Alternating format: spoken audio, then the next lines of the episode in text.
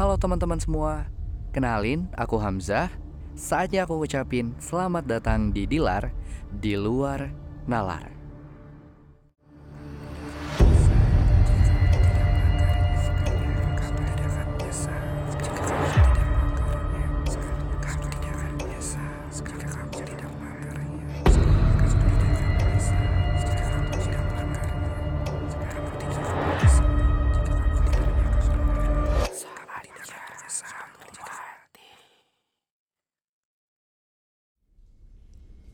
Jadi, cerita ini itu adalah cerita yang sering banget diceritain oleh mamaku dulu sewaktu aku kecil sebelum menjelang tidur.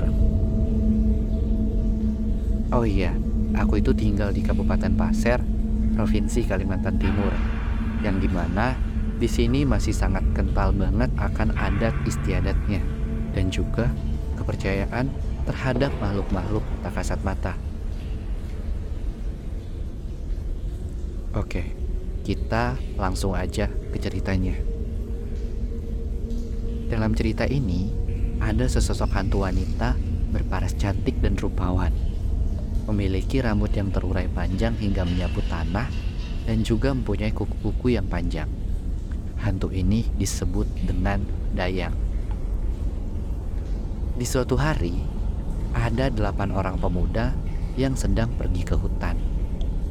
Mereka pergi untuk mencari rotan yang nantinya akan dibuat kerajinan atau juga untuk dijual. Sesudah mereka mencari rotan, mereka pun beristirahat di sebuah pondok sambil ingin menyiapkan makanan.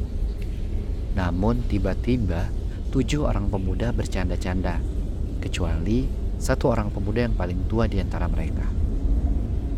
Salah satu di antara tujuh orang pemuda itu pun berkata, "Coba di sini ada cewek cantik yang pintar masak. Pasti kita semua sudah diuntungkan karena nggak perlu capek-capek buat makanan. Pemuda yang lainnya pun menyahutnya. Iya betul, kita jadi lebih dimudahkan. Sekaligus bisa bermanja-manja dengan wanita cantiknya. Sahutnya sambil tertawa gelagakan. Pemuda yang paling tua pun ikut menyahut. Jangan begitu. Kita ini lagi di tengah hutan. Gak boleh sembarang berbicara seperti itu. Pamali. Beberapa saat kemudian, sehabis tujuh orang pemuda itu bercanda-canda, tiba-tiba turun hujan deras, namun dalam keadaan langit yang sangat cerah. Atau orang di sini sering menyebutnya hujan panas. Tak selang beberapa lama, dari arah tengah hutan muncul seorang gadis cantik. Rambutnya panjang hingga menyapu tanah dan dedaunan.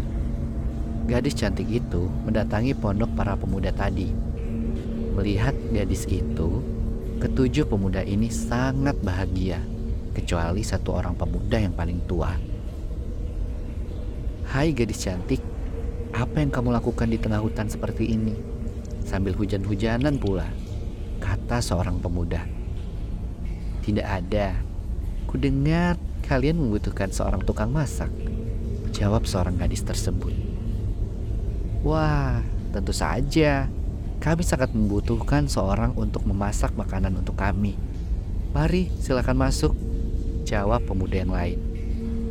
Melihat gerak-gerik si gadis membuat si pemuda yang paling tua merasa curiga. Karena Mana mungkin ada gadis secantik itu di tengah hutan begini? Pemuda yang paling tua itu terus memperhatikan gadis itu.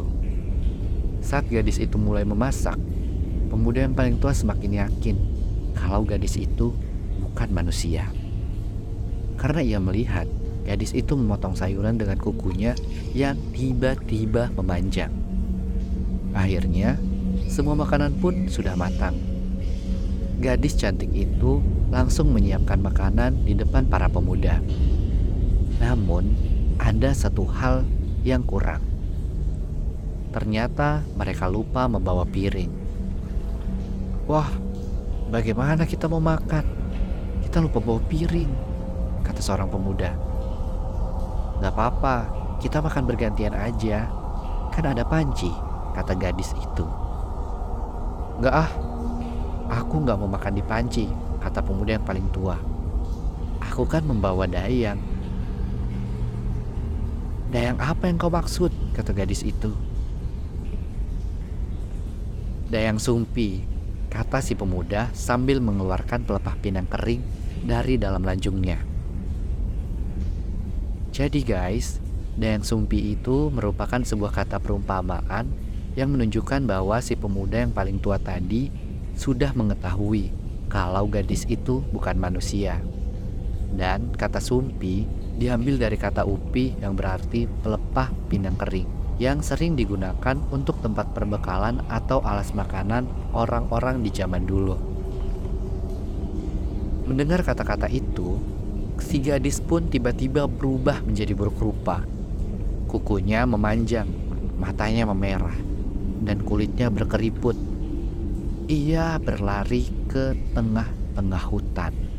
Sejak saat itu, pelepah pinang kering dipercaya bisa menjadi penangkal untuk dayang saat kita sedang berada di dalam hutan.